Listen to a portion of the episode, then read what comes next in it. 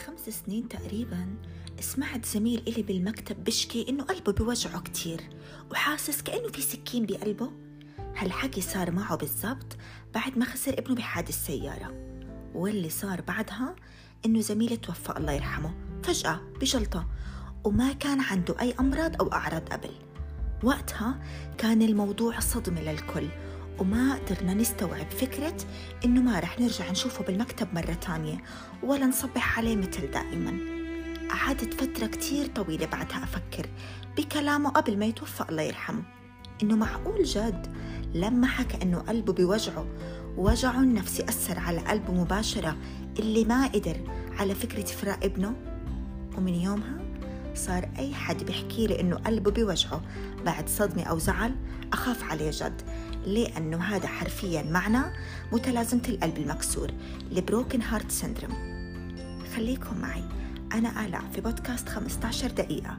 لحتى نغوص أكتر سوا ونعرف أكتر عن متلازمة القلب المكسور وشو أسبابه ومين الناس المعرضين للإصابة بهاي المتلازمة وكيف بنقدر نتعامل مع أعراضها ونحمي حالنا نفسيا من هالمتلازمة.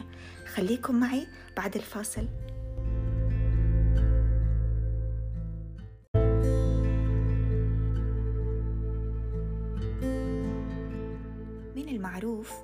القلب يمكن ما يتحمل فكرة فراق ناس بنحبهم أو قلبنا ما يتحمل إذا تعرضنا لصدمة كبيرة.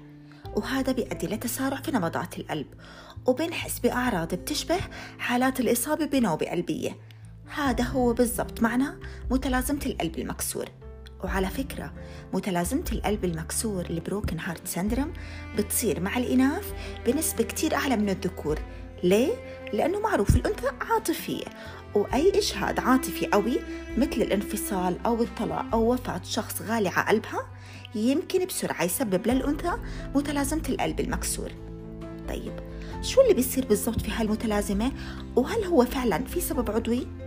العلماء بيحكوا إنه يمكن الإجهاد العصبي أهم سبب لمتلازمة القلب المكسور واللي برافقها زيادة في هرمونات الإجهاد العصبي مثل الأدرينالين لما المريض ينصاب بهاي المتلازمة. طيب شو هي الأعراض اللي ممكن تعطينا مؤشر إذا إحنا بنعاني من متلازمة القلب المكسور. أعراض هالمتلازمة كتير بتشبه أعراض الأزمة القلبية مثل الشعور بالألم وضيق بالصدر وضيق بالتنفس. بس الفرق إنه هاي الأعراض ما بتصير نتيجة انسداد في الأوعية الدموية اللي بتسبب الإصابة بأزمة قلبية بس بتصير بسبب تقلص الأوعية التاجية للقلب بسبب الإجهاد العاطفي اللي بيؤدي لضعف في عضلة القلب اللي بسبب ارتفاع في ضغط الدم. والنصيحة دائما إنه لازم نتصل بالإسعاف إذا لاحظنا هاي الأعراض لأنه المرحلة الحادة يمكن تسبب لا سمح الله صدمة قلبية اللي يمكن تؤدي للوفاة.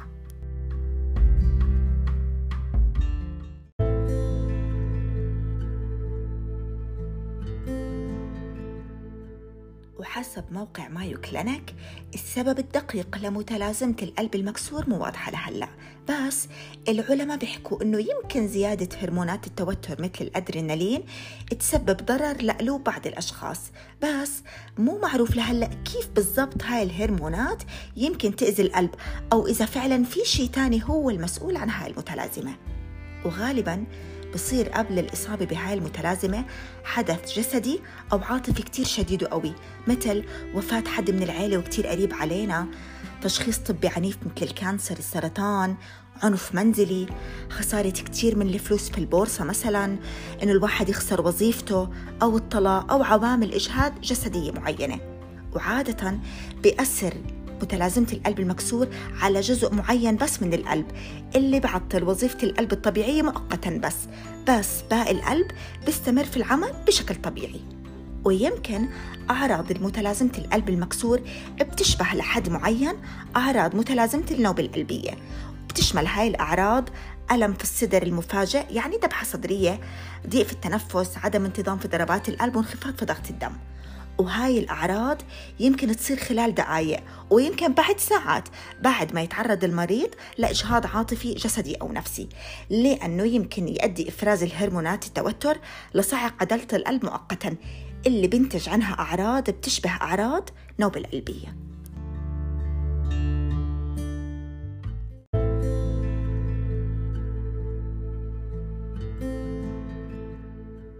وفي عدد معين من عوامل الخطر المعروفة لمتلازمة القلب المكسور واللي هي أول شيء الجنس مثل ما حكيت من شوي. المتلازمة بتأثر على النساء أكثر من الرجال بنسبة أكبر بكتير. وتاني شيء العمر السن. معظم المصابين بهاي المتلازمة بيكون عمرهم أكثر من خمسين سنة.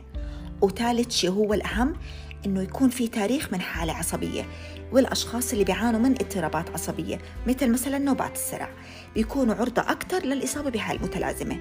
ورابع شيء اضطراب نفسي يا إما سابق أو موجود اوريدي إذا كنت بتعاني من هاي الاضطرابات مثل القلق والاكتئاب فمن المحتمل إنك تكون أكثر عرضة للإصابة بهاي المتلازمة. وهلأ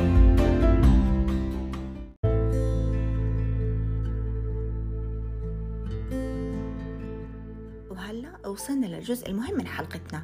كيف لازم نتعامل مع أعراض هالمتلازمة وشو لازم نعمل بحياتنا اليومية؟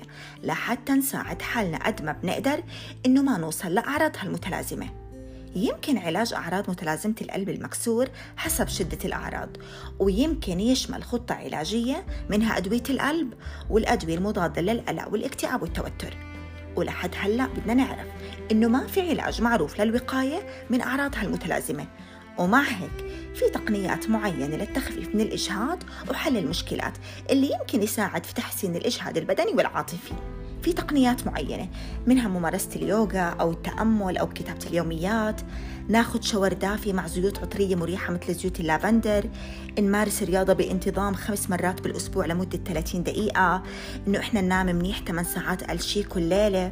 نحاول نقلل من الدخان وأكيد الناس اللي بتتعاطى توقف التعاطي عن المخدرات والكحول. وأهم نصيحة واللي كتير فرقت مع ناس من روايات أنا قرأتها من ناس حوالي إنهم يقضوا أطول وقت مع ناس بحبوهم من عيلة وأصدقاء وحبايب.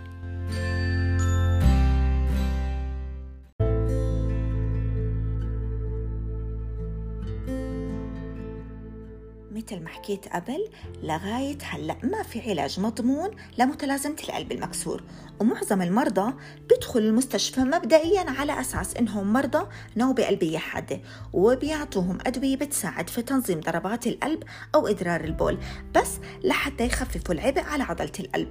معظم المرضى بتعافوا خلال أيام أو أسابيع وبعدها بفترة كتير قصيرة بيوقفوا استخدام هالأدوية وما في داعي يستخدموها لفترة طويلة. وبدنا نعرف إنه ما في تدخل جراحي أبدا لعلاج متلازمة القلب المكسور لأنها حالة مؤقتة بدون أي خلل عضوي في الشرايين القلب. وأنا متأكدة إنه كل حد فينا اتعرض لصدمة معينة يا إما خسر حد بيحبه أو فقد عزيز عليه. وأكيد وقت حسينا كنا بوجع بقلبنا كتير وأخذنا وقت كتير طويل لحتى قدرنا نتجاوز هالوجع. وهذا دافع إلنا إنه نبقى نذكر حالنا إنه الحياة كتير قصيرة ولازم نحاول قد ما بنقدر نحافظ على علاقتنا بالناس اللي بنحبهم وبيحبونا ونقضي معهم وقت قد ما بنقدر. وفرصة إنه إحنا نحب حالنا أكتر.